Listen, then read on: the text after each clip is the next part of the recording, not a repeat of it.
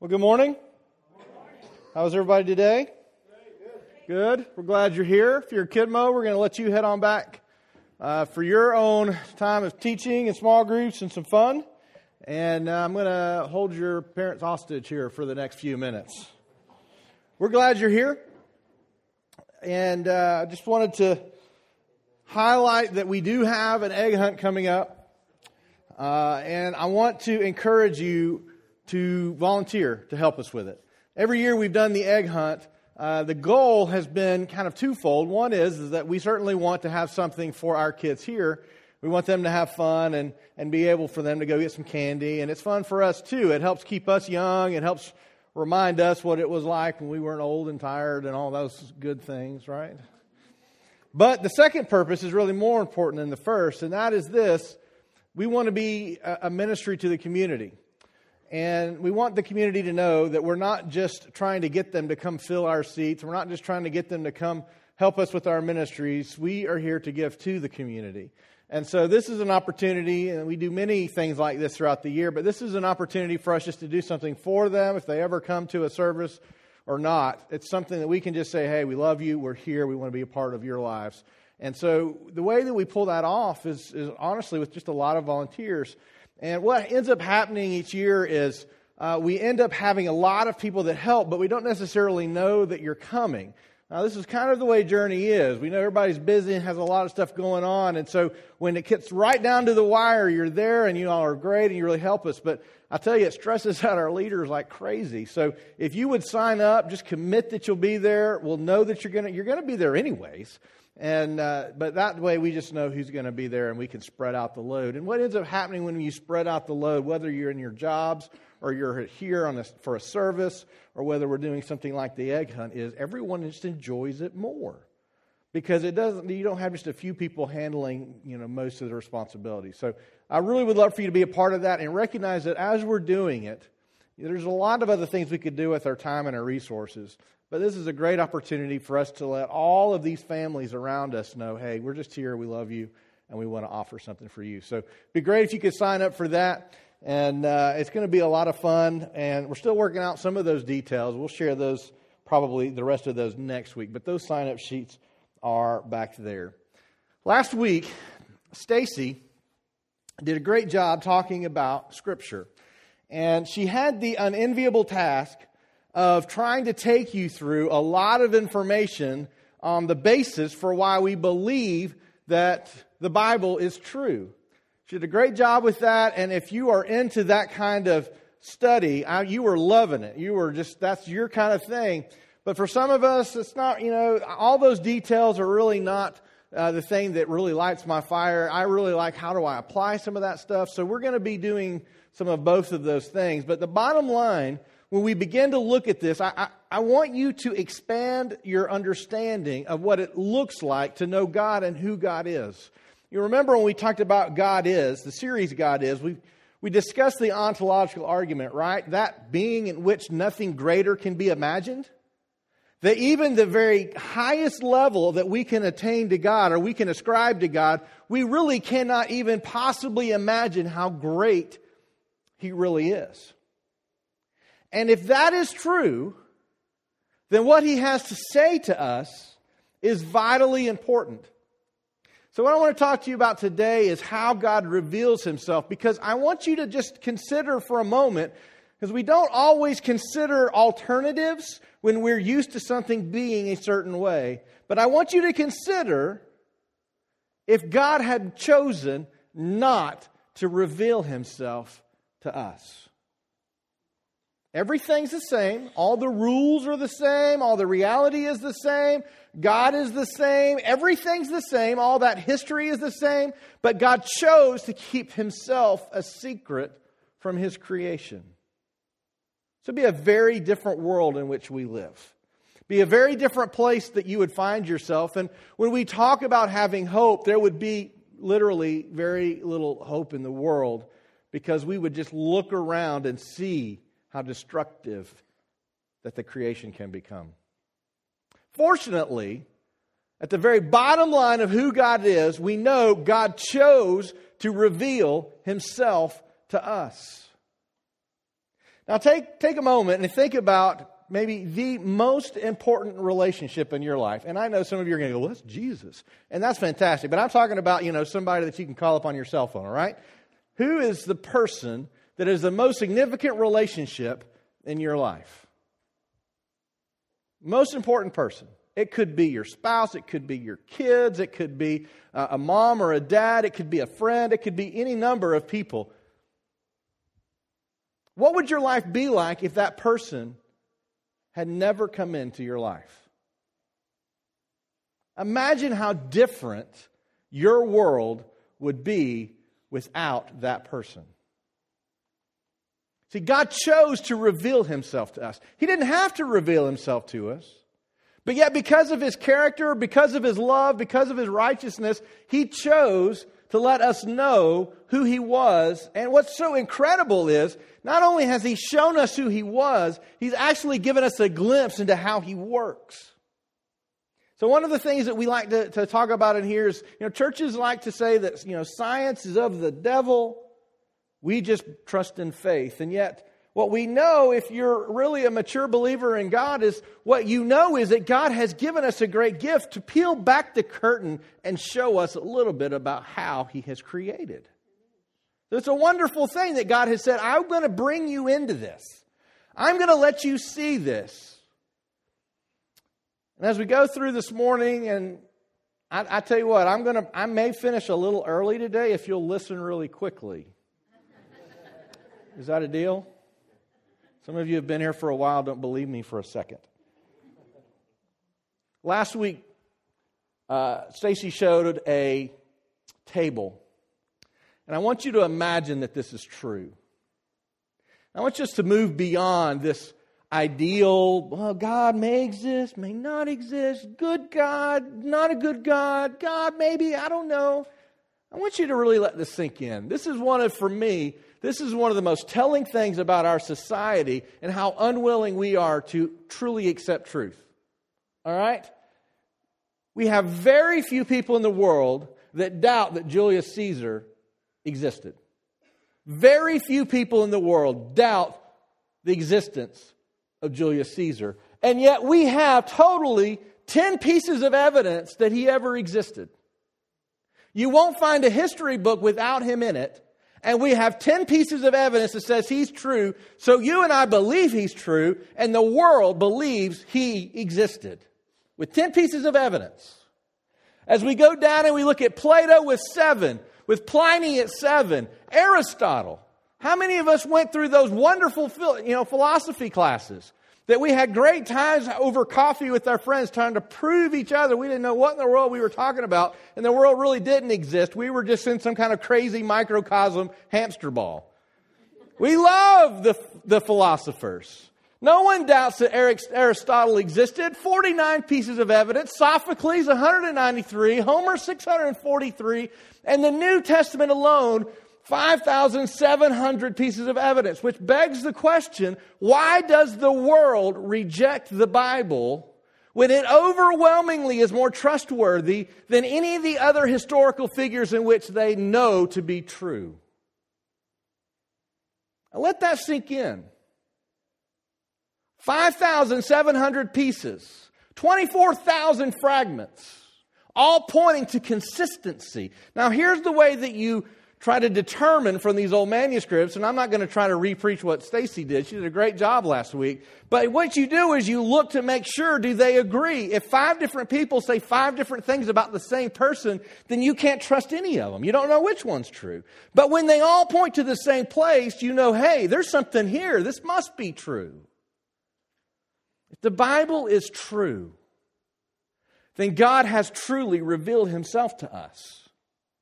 And if he's truly revealed himself to us, that ought to change the way we interact within the world, and yet the world at large chooses not to. Why is that?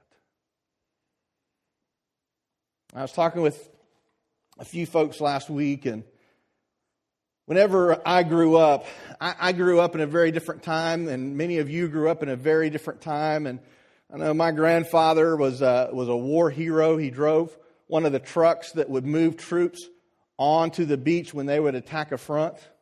If you saw Saving Private Ryan, the opening scene, you know, those trucks that would leave the ships and bring those men onto the beach, he was there driving one of those trucks. If you saw all those people that were being killed before they even could get out of their truck, that's what my grandfather did. He went mission after mission, time after time. He was a true hero. Now, the amazing thing about my grandfather was that for many, many, many years, decades, he would never choose to follow Jesus. He wouldn't ever, it wasn't that he wouldn't follow, he would not accept his forgiveness. Because if you've ever been in the military, you are often called upon to do things that you would never choose to do on your own, but you must do for the common good and for your brothers that you're in combat with. So my grandfather believed that he had done so many horrendous things in war, God would never forgive him for what he had done. And so it was literally decades of his life feeling that God could not possibly love him. Yet my grandfather and those before him are a, generation that we call the greatest generation. They formed much of the reality of what we have now, at least it was better than what we have now. And one of the telltale signs about the greatest generation was a willingness to invest and care for others, a willingness to use their minds to pursue truth, and a willingness to get their hands dirty for something that was worthwhile. Yeah, we call them the greatest generation. We should be calling them the great generation. The greatest is yet to come, right? Yet we talk about that and that reality and that approach to the world in past tense. They were the greatest, of which none will ever approach them again.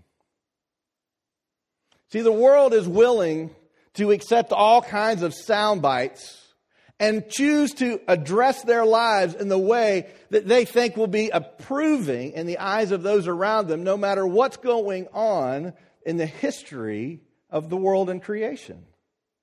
You know, it's an amazing thing that the enemy is at work, and yet he has convinced so many people that he does not live. And so I ask you the question why is it that if we have oh, almost 6,000 pieces of evidence that says Jesus is real, the creation is real, God is real. You're in my sin, it's real, and the ability for us to be saved from that sin is real. Heaven is real. If if we have that much evidence saying all that is true, and yet we say, God, I just don't know. I just don't know if I can believe that. And yet we hang our hat on Julius Caesar with only 10 pieces of evidence.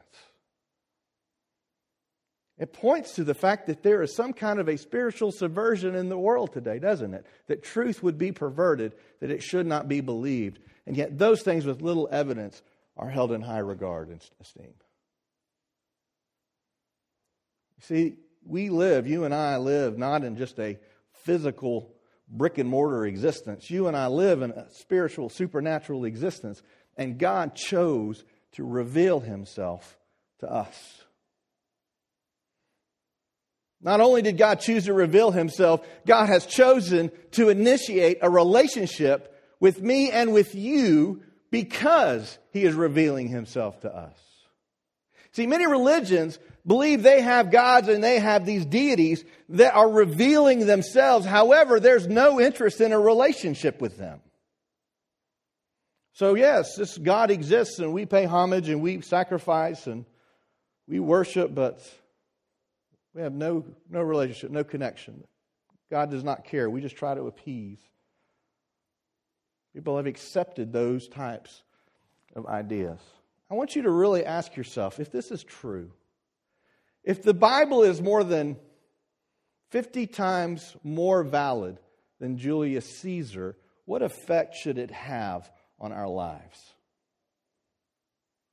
Now, as we go through, and if you're a if you're a kind of a book nerd, and uh, especially if, if you're into theology, and if you're not, if you're a, a follower of Jesus and you're not into theology, I'm telling you, you got to get into it. Theology literally means a word about God. It is the revelation of God to His creation. Theology is when you and I decide that we're going to go deeper in Scripture, we're going to go deeper in our understanding, we're going to expand our minds, and we're going to truly pursue the one that all this is about. That is where theology comes into play. Now, if you're one of those people that jump into that kind of a discussion, you're going to find that there are two primary ideas when it comes to how God reveals himself to us. The first one is general revelation, and the second one is what we call special revelation. General revelation, and I can't talk. It's, it's like a tongue twister. General revelation literally means God is revealing himself in ways that even if you had nobody to tell you about him and you had no Bible to read about him, God is still revealing who he is to you in your life. And one of the primary ways he does that is through the very creation in which you and I live. God reveals himself through his creation. Now, when I was in college, I went on a mission trip for the summer to a Navajo Indian reservation in Ganado, Arizona. It was wonderful. I had a great time. And for somebody who grew up at the foot of the Smoky Mountains, to go out to Arizona and see Monument Valley and see the Grand Canyon and to see all the incredible things that they had out there, it was like, whoa. I mean, I was in a whole new world. I've, I have left the planet Earth. I mean, I'm on a different planet here. And you would see these incredible monuments, not handmade, but made by God, in which they would stand up along the landscape with very little to be able to explain how they were there. People travel from all over the world to visit these monuments.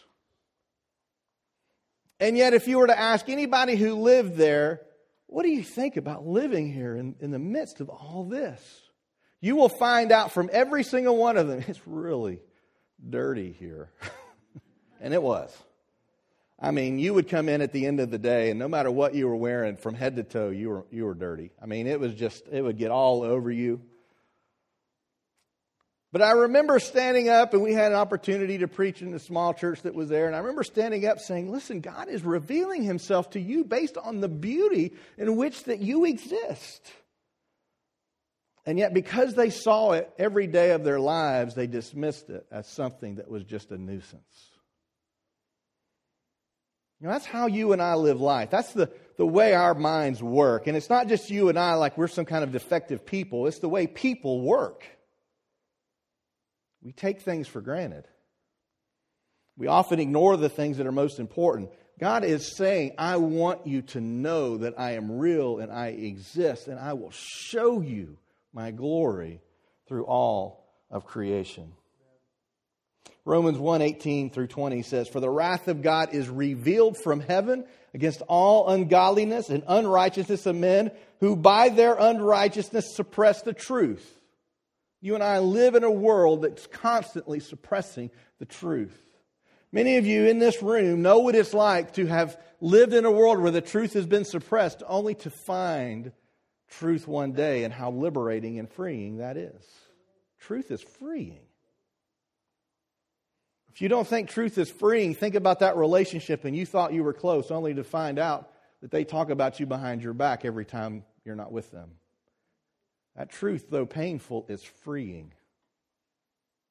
How about that person you thought they didn't care anything about you, but you find out that they are always speaking highly of you when you're not around?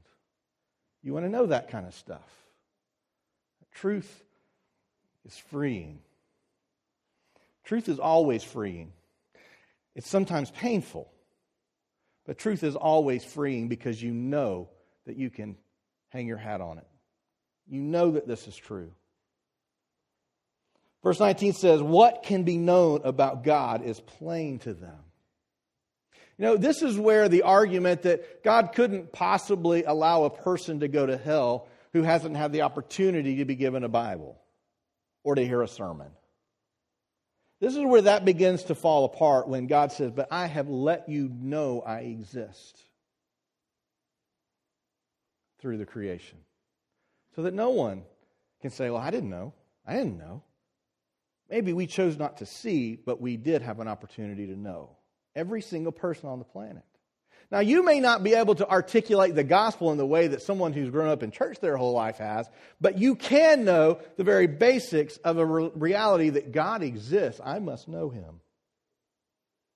And I truly believe that God has different standards based on what you've been exposed to. God takes care of those who have not had the same opportunities that others have had.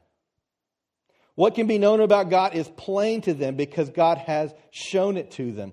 For his invisible attributes, namely his eternal power and divine nature, have been clearly perceived ever since the creation of the world and the things that have been made, so they are without excuse. We went last night, uh, and I saw some of you there too. We went last night to a Mocs game.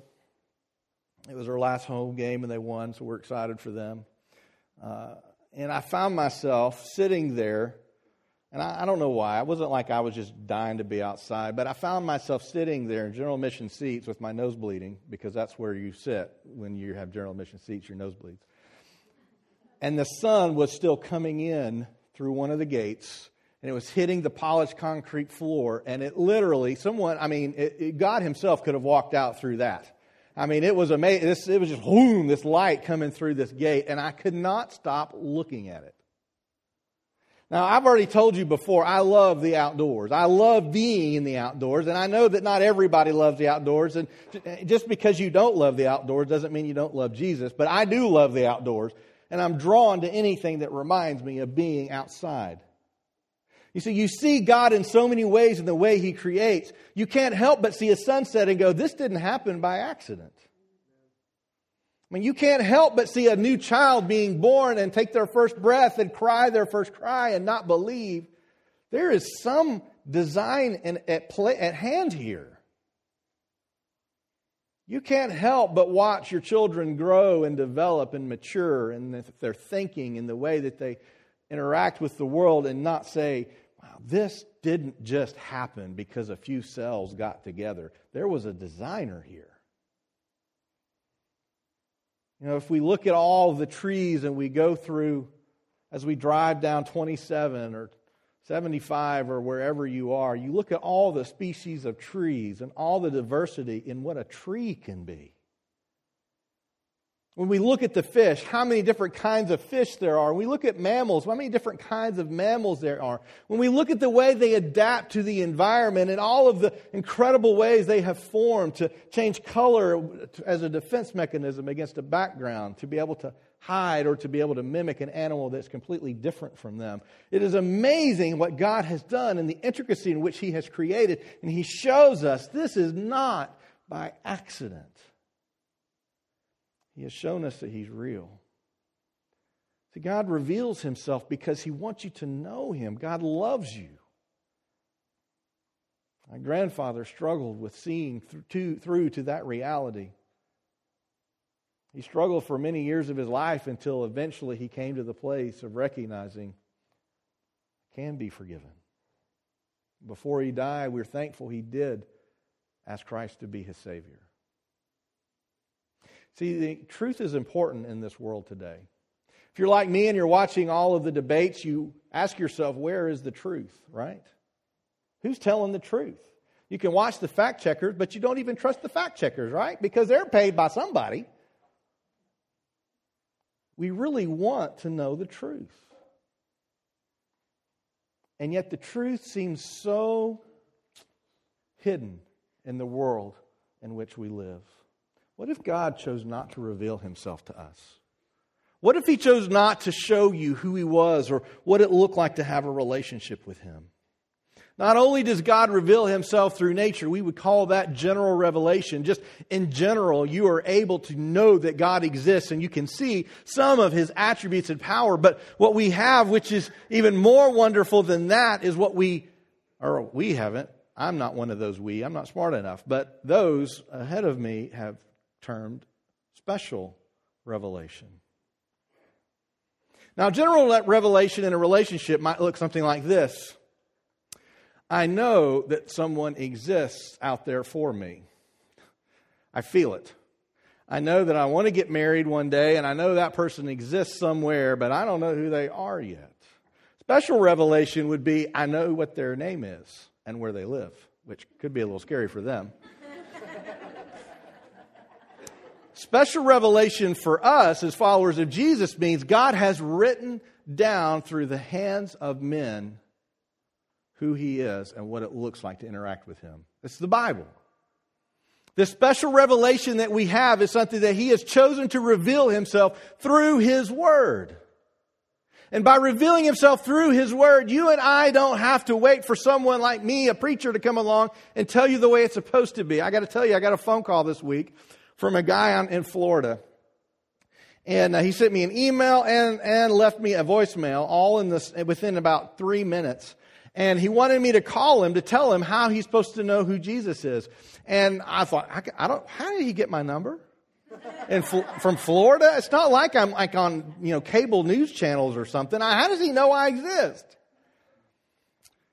And then I saw his email and I read his email, and his email was pretty interesting. I've never quite seen anything like this. I get random strange emails, and I often get critical emails saying how we're all going to hell here at Journey. I mean, I get those. I'm, I hope you don't. This is one of those emails. He didn't want me to tell him who, who Jesus was, he wanted me to get an earful from him. And it was incredible. I've never quite gotten an email like this. He said, It is only Satan's followers who believe in the Bible. Any preacher who preaches from the Bible is a disciple of Satan. Well, that would really made me excited to give him a call. I was really excited then because he's loony, right? Actually, I didn't call him. I don't have time for one of those kinds of conversations.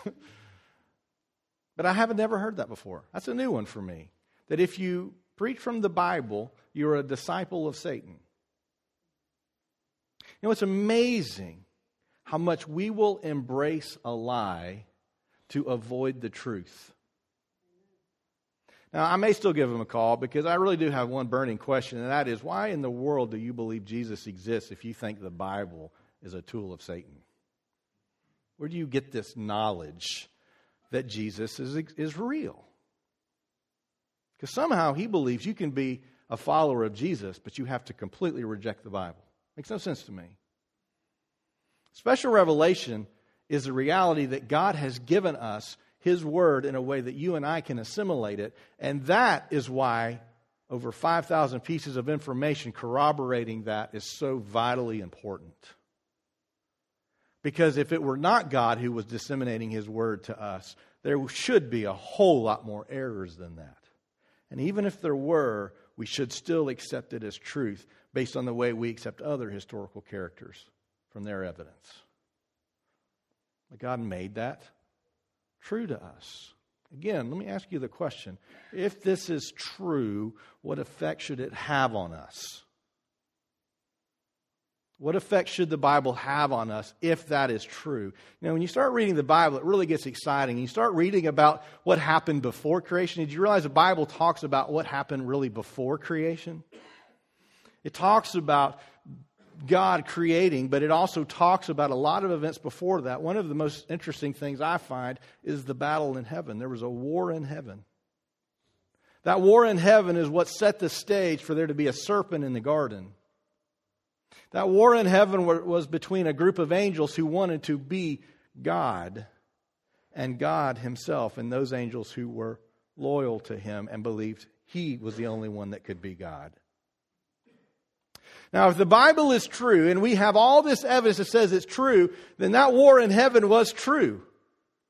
And all those angels that followed Lucifer were cast down. That's true. If the Bible is true, then God really did create in seven days. Now, I'll tell you, whether he did that in seven 24 hour periods or, or seven periods of a different time, a lot of people argue about that. I don't care. I think the fact that he did it was pretty, pretty awesome. And I'm really excited he gave us a, a seventh day to rest, right? I don't take it very often, but I'm glad it's there. If you were there for a couple of series ago, you know that it's crucial that we take a Sabbath in our lives. God showed us that because He cared for us and He wanted us to know this is how I created you. You need this to stay healthy. Interestingly enough, if we go through the Old Testament, and even though as we read in the New Testament, now we can eat whatever we want, which is lots and lots of bacon, you could not eat bacon in the Old Testament. You could not eat the meat of a, of a hoofed animal. You couldn't do it. And so you could sacrifice, but you couldn't eat. Interestingly enough, physicians tell us today if you want the healthiest diet possible, they won't say it came from the Old Testament. Just follow what the Old Testament taught us to eat, and that is the healthiest diet you can possibly eat. While He has given us freedom to open us up to cheeseburgers, There's not many of us that would agree cheeseburgers are really good for us. Yeah, if you go back and you read the story of Daniel, and he said, I will not eat the foods that you eat. I will only eat the foods that my God has said I can eat. You'll find that he and his companions grew stronger, more capable than anyone else. Their diet was so healthy. It's incredible how many ways that scientists they won't they won't ascribe it to scripture, but they just back it up. See, God has given us His Word because He wants you to know who He is. He knows that you're going to live a life that you're going to have to navigate all of these problems, all of these trials, all of these pains. Right now, many of you in the room have lots of questions that you need answered. They're just swirling around in your head. And you're thinking, I really need to know what to do here. Or I need to know how to take this. Or I need to know how to plan for the future. You have all of these questions. God knew that you were going to have to navigate all these troubles in life. God knew you were going to have arguments with the people you care about. God knew that you were going to have setbacks. God knew you were going to fail and succeed at other times. And he wanted you to know how do you have the best chance to live as you were created and designed for. As we read through Scripture, we believe that it's true. We have all the evidence that says that it's true. We find that God reveals himself through his word and even says, Paul says in 2 Timothy 3:16, all scripture is breathed out by God and profitable for teaching, for reproof, for correction, for training in righteousness, that the man of God may be complete, equipped for every good work. His revelation to you is good. And yet, from every credible poll, the number of Christians who read their Bible is abysmal. It's like finding the love of your life and refusing to read any of their love letters. It's like getting that shiny new TV and you've got to work five different button sequences that are unmarked on your remote and you've got to figure out how to do it and you refuse to read the instruction manual. Right? Some of you guys could care less about love letters, but you got to the TV better work right. um, I know. I know. God has chosen to reveal that to us. What is it that keeps us from hungering to know more? To study more? To know what God really has to say? Remember the same time that I was in Arizona, Deidre was traipsing along in France on her own mission trip that year. We were dating. And I, she would send me letters, and I would send her letters. And I mean, I couldn't wait to get them. We would talk on the phone, I don't know, about once a week or so. Which this was a time before cell phones. It was a really expensive, amazing thing. Uh, when it time, came time to pay the bill, phone company had no record of any of our international calls. It was amazing. Didn't pay a dime for any of those calls for an entire summer. I was expecting like a six, seven hundred dollar bill. Nothing. Couldn't wait to get those calls. I couldn't wait to get those letters. Yet, I can wait to get into God's Word. Why is that about us? Not only does God reveal Himself, we need to understand that God does have certain expectations for us. I have certain expectations for my children you have certain expectations about, for the people around you, and especially for those that you have any authority in their lives.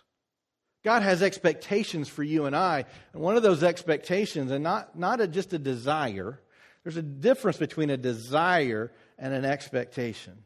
But God truly expects us to grow in our maturity and understanding of Him. If you're going to follow Him and you have been following Him for 20 years and you have not developed any deeper understanding of God or the way He works in the world or wants to work in your life, then there's a problem with that. Now, if that's you, you can rest assured that you're not the first person that has lived a long life not growing in relationship with God. It's been happening ever since the creation of the world. We read in Hebrews verse 5, it, it's, it's literally talking about this very thing. About this we have much to say, but it's hard to explain since you've become dull of hearing. For though by this time you ought to be teachers, You need someone to teach you again the basic principles of the oracles of God. You need milk, not solid food. For everyone who lives on milk is unskilled in the word of righteousness since he is a child. But solid food is for the mature, for those who have their powers of discernment trained by constant practice to distinguish good from evil. See, we can look at that as something that, oh, add that to the list of stuff I'm supposed to be doing, add that to the list of ways I'm failing. We can look at it like that. Or we can say, I have an opportunity to know him. It's very different. I have an opportunity to know him. You know, it just continues to confirm for me the supernatural forces at work in our world. When the Bible is constantly being trashed and constantly being invalidated by professionals, and yet we have so much access to truth and information and knowledge out there today. A friend of mine posted this on Facebook yesterday, and and I don't know, he was quoting from somebody, I don't know where it came from. He says, We are swimming in an ocean of information and drowning in ignorance. Is there a person in here who could not see that, that the truth in that at its face value? We can search anything from our phones or our tablets or, or your watch for some of you, and yet we're drowning in ignorance. What if we could be more? When I was a kid, we had an event come up, and it was one of those things that just piqued the curiosity of everybody at that time. And I mean, we were all curious. For weeks, we were curious. And I remember it was one of the first times I saw Geraldo Rivera in, a, in, an environment other than a talk show trying to get midgets to fight or something like that, you know? That was really high class television back then. And do you know what I'm talking about? What happened? The opening of what? Al Capone's vault. Now, I'm going to tell you, now today, you could care less about that. But back then, I mean, for weeks, it was like, when's it happening? When's it happening? When are they going to open Al Capone's vault? He was the greatest suspense that we'd ever heard. And this is, let me, let me play one of the promo commercials um, for it here.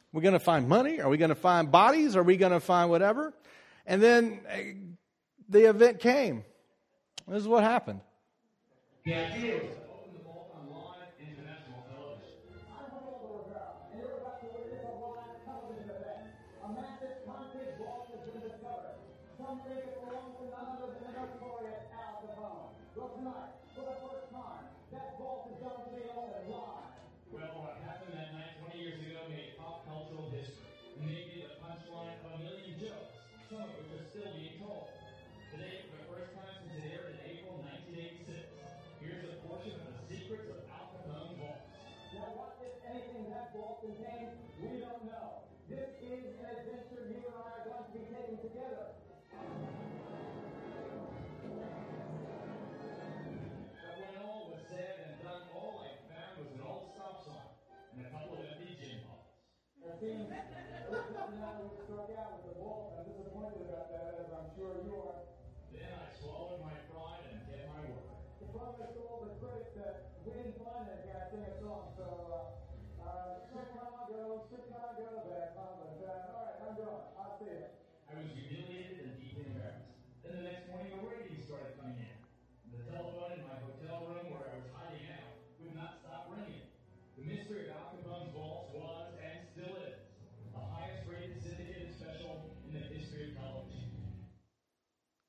highest rated syndicated special in the history of television.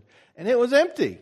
And it was empty. it was like a three hour show. We sat there and waited. Why don't they open the stupid vault? Well, that's why, because if they had started with that, it would have been a short show.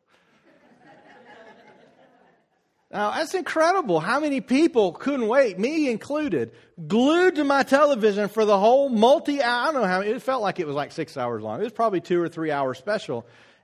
Glued to see what was in possibly Al Capone's vault. We are so curious about things. We want to find out secrets in those hidden things, and yet so much of it God has already put in our hands. Secrets that far outweigh anything Al Capone ever would have done. I mean, you literally get to see how the heavens work. You literally get to see how God works. You literally get to see what God's going to do from now until the end of time. It's amazing what the Bible shows us. It's amazing what the Bible can do for us. Now, when I was when I was in a youth group and a child, I guess we was probably in children's group, not youth group when I was a kid. We we did a lot of Bible stuff. We did the Bible sword drill, who could find a verse fastest. We had to memorize Bible verses. And I'm convinced that many of us have lost a love for Scripture because of those kinds of activities, because we took the exploration of who God is and we put it into a task that was as boring and terrible as any school assignment. I don't want to have to memorize it. I mean, I, I'm glad I'm not in school. I shared a blog post last week, my recurring nightmare of being in college. And still to this day, I'll have the dream that it's the end of the semester and I forgot to go to class. I mean, I know none of you did that, but it's possible I might have done that before, and it haunts me to this day. It's amazing what is out there for us to know if we'll go for it. But when we look at the Bible as simply a rule book, when we look at the Bible as simply something we're supposed to read, we miss the true value of God's special revelation to us. You know, one of the reasons that God has given us this revelation is not so we can be held accountable for what we did with it, but it's because He loved us and He wanted us to know these things. See, when you get into Scripture and you get into it because you want to know what it says, not because you're supposed to read it. I want to know what it says I want to do it in my life. It begins to take on a whole different form. It begins to become alive to you.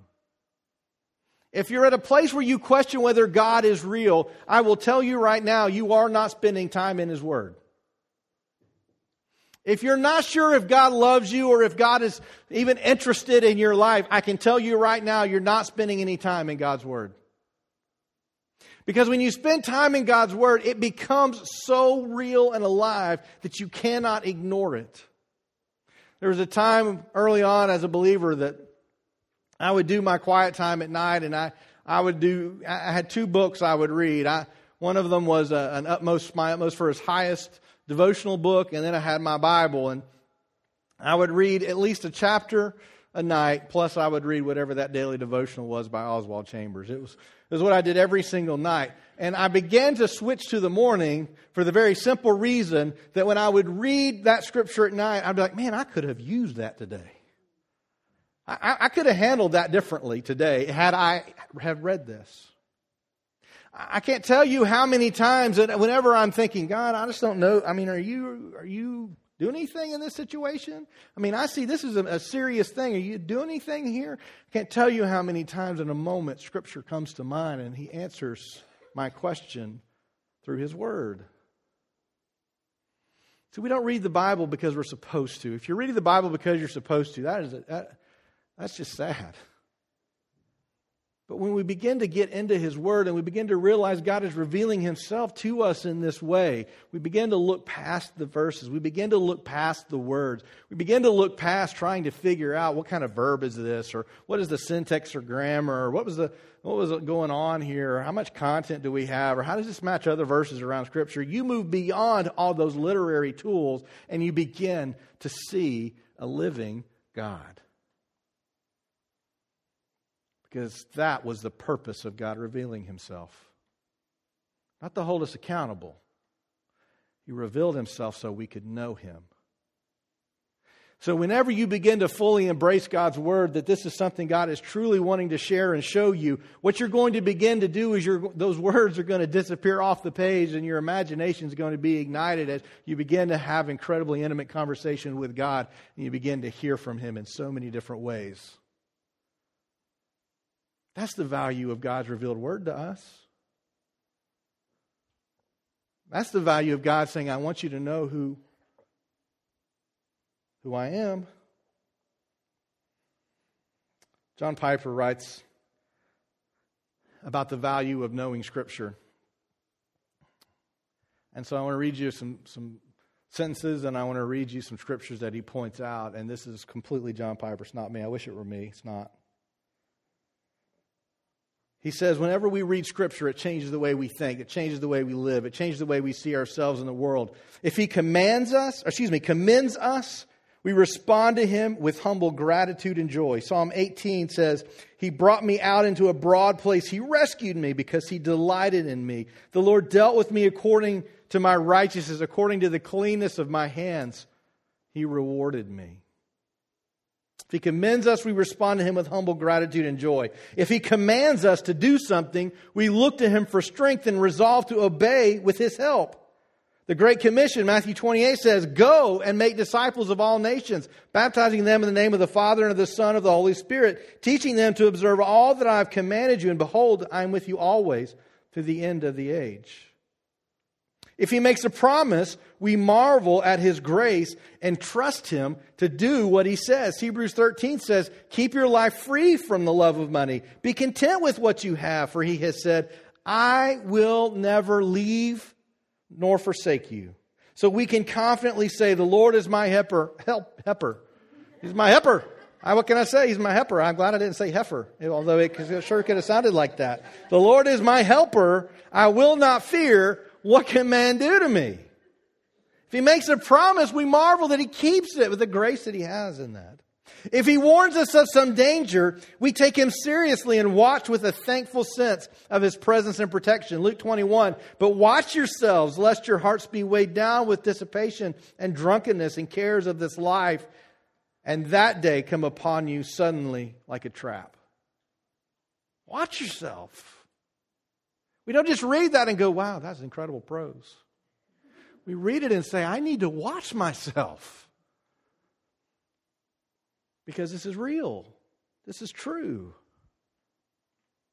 If he describes something about himself, his son, or his Holy Spirit, we affirm it and admire it and pray for clear eyes to see and enjoy his greatness and beauty. I love that. If he's described something about himself, we want to know because he loves us and we love him. See, as followers of Jesus in this world, we've got to get beyond all this surface level stuff that is plaguing the church. We've got to get below all this stuff that's going on around the world and in our society and culture. We've got to get down through all the activities that we do and all the things we're supposed to do to be a good Christian. We throw those things out and say, I'm not trying to be a good Christian. The very gospel itself says, I can't be a good Christian but I can know God. See, if we want to get down below the surface, we have to perceive that the world is supernatural. We have to know that God is work. And when He says there was a war in heaven, we believe it. And when He says, I'm coming back, don't put all your hope in this world, I'm coming back, we believe it. If we can believe with 10 sources that Julius Caesar walked the, the planet, we can believe that Jesus is coming back and taking us to heaven. We can believe those things if we get down below the surface. I think what we're seeing in the news and in our politicians, all this talk about evangelicals is just stay key. They want everybody to stay at the surface. There's no deeper discussion on what does it really look like to know Jesus. Just wear it like a lapel pin, so vote for me. But the truth is that many of us have lived that lives. I've lived that life. I've called myself a Christian and lived that life too. I've gone through the motions. I've done the things I thought I was supposed to do. I've even had people tell me how good a Christian I was. Yet I knew in my heart I was only going through the motions. The thing is, it's not our place to be able to dictate who is and who isn't going through the motions, but each one of us truly knows in our hearts if we are. That's what matters. We read the Bible not to be approved for our reading. We read the Bible to know Jesus. And I'm telling you, if you're going through something right now, I'm telling you, Jesus can help. He can help. I would encourage you to read through His Word, read through how He has revealed Himself to us. Now, I'll, I'll, talk a little bit next week about the kind of revelation that comes for your specific instance that isn't necessarily in found in the Bible. There are times that God speaks to us additionally. There's not many, but we will talk a little bit about that next week. But I want to encourage you that you can make this real. This is real. You can change the way that you live. You can recognize that God really does care. And whenever God says, stay away from this, even though everything in us wants to go right to it, if God says, stay away from that, there's a reason. There's a reason. I want to leave you with a question. What if we really believed the God of creation was revealing himself to us. What if? I don't mean that we just say it because we're supposed to say it. What if we really believe the God of creation was revealing himself to us? How would we be different? How would we be different? That's something that I hope each one of us will wrestle with, something I wrestle with because we want to get beyond all of the games, all of the tools, all of the sideshows and distractions. And we want to know who God is and the way He revealed because we want to know Jesus. That is ultimately God revealing Himself to us.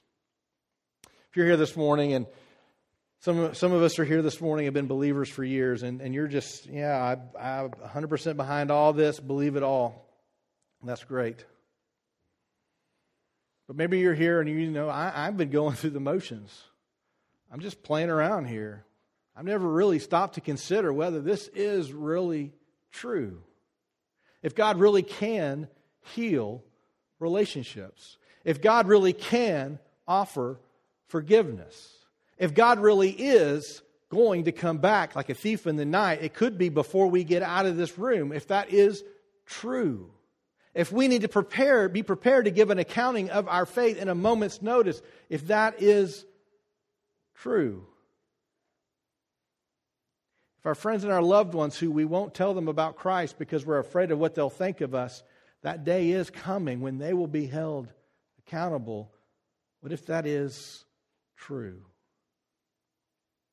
What if you are as valuable as what God says about you? What if God really did give his son for us because he loves you? I find that one of the most resistant people to ever accept God's love are those that feel that they've never truly been loved in this world. It can be a very difficult thing to experience that love. One of the ways that we often see that is when someone's had a very re- difficult relationship with their dad, and Scripture talks over and over about him being our spiritual father, and that can, can really mess you up in trying to understand that love. But what if God does really love you? What if He really does care about all the anxieties you're going through? What if, when we read through James and he says, you know what? I want you to count your trials as joys because I'm teaching you to deepen your faith. What if that is true? Do we look at our trials differently? If this is really true, how does it change who we are and the way we live? Would you pray with me? Father, pray for those in this room and they've been struggling with the truth and the reality of who you are for a long time. I've heard the gospel time and time again, and it's just a struggle to believe it's true because they're bombarded every day with so many images and distractions that saying that, that you're not true. I pray that you would help them to have a glimpse of what you have revealed. Let them glimpse you in your creation. Let them glimpse who you are through your word. I pray that they would experience your supernatural truth in their own lives. Father, I pray for those in the room and there was a time when reading scripture was it was a joy. It couldn't wait to get in to find more. And now it just sits on the shelf. Pray that you would renew their joy. Pray for those that are struggling to believe that you really care, you are really at work. That you would allow them to see you at work through your word. Give them the courage, give them the certainty that they need to go to Scripture and know you more. God, I thank you that you've revealed yourself to us. I thank you for the ways that you've loved us. Help us to follow you because we have been changed through you. In Jesus' name we pray. Amen.